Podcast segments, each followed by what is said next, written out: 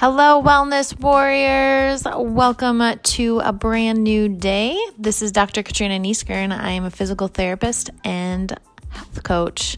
So, I am coming to bring you joy and love and help you learn and grow on your path of wellness on the four pillars of mind, body, spirit, and soul. Please know that this is not to be a replacement for medical advice from your primary care physician or your medical team. Each of us has unique DNA and health histories that may need special testing and guidance in order to implement some of these things safely and effectively for your unique situation. But I look forward to learning and sharing and growing alongside with you, and I hope you get a lot from the show. Love you.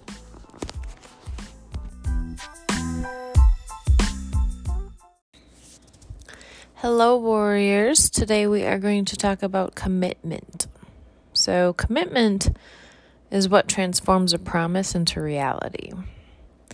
Often we think commitment is an obligation or a restriction, a restraint, a loss of freedom.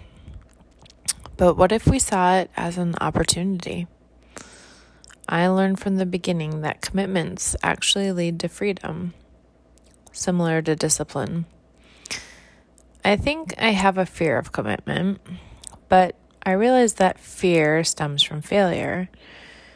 We, I do not like to commit at times, locations, people, activities, goals, dreams, etc., because I fear of failing, of being tired, of letting people down, aka not being perfect.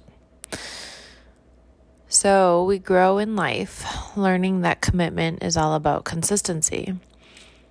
And consistency always supersedes intensity. I find myself telling my patients that constantly. Consistency leads to compound interest, leading to more and more potential. If I did not consistently run every day, I would not be able to run as many miles as I could each week. If I did not consistently do my food prep, I would probably not eat healthfully and then my weight or health might get to a point where I could not make little tweaks or changes to get to where I want or need to be. If I did not consistently commit to cleaning up a little each day, I would end up with piles and piles of mess that would be overwhelming and unmanageable. If I did not consistently commit to go to work, I would not get a paycheck. I did not consistently commit to social obligations or try to build social relationships and foster them, I would be lonely. If I did not consistently commit to save money or pay my bills, when times of trouble come around, I would have nothing to pull from as a reserve. These are just examples, not putting me on a pedestal, just examples of consistency of habits and things that I do in my day to day life that help me get the goals and things that I want to have more freedom and happiness in the future. Making a commitment to yourself or to others is a way for you to transform your dreams into something real. You can dream about a relationship, a job, a degree, a body goal, a fitness goal. But if you do not consistently do the work every day of that future goal, you will continue to sit in your current state. Commitments are not limitations, but pathways to freedom and future visions or aspirations. It's hard to make commitments, but make those commitments anyway. Carry on, warriors. That's all for today from Dr. K.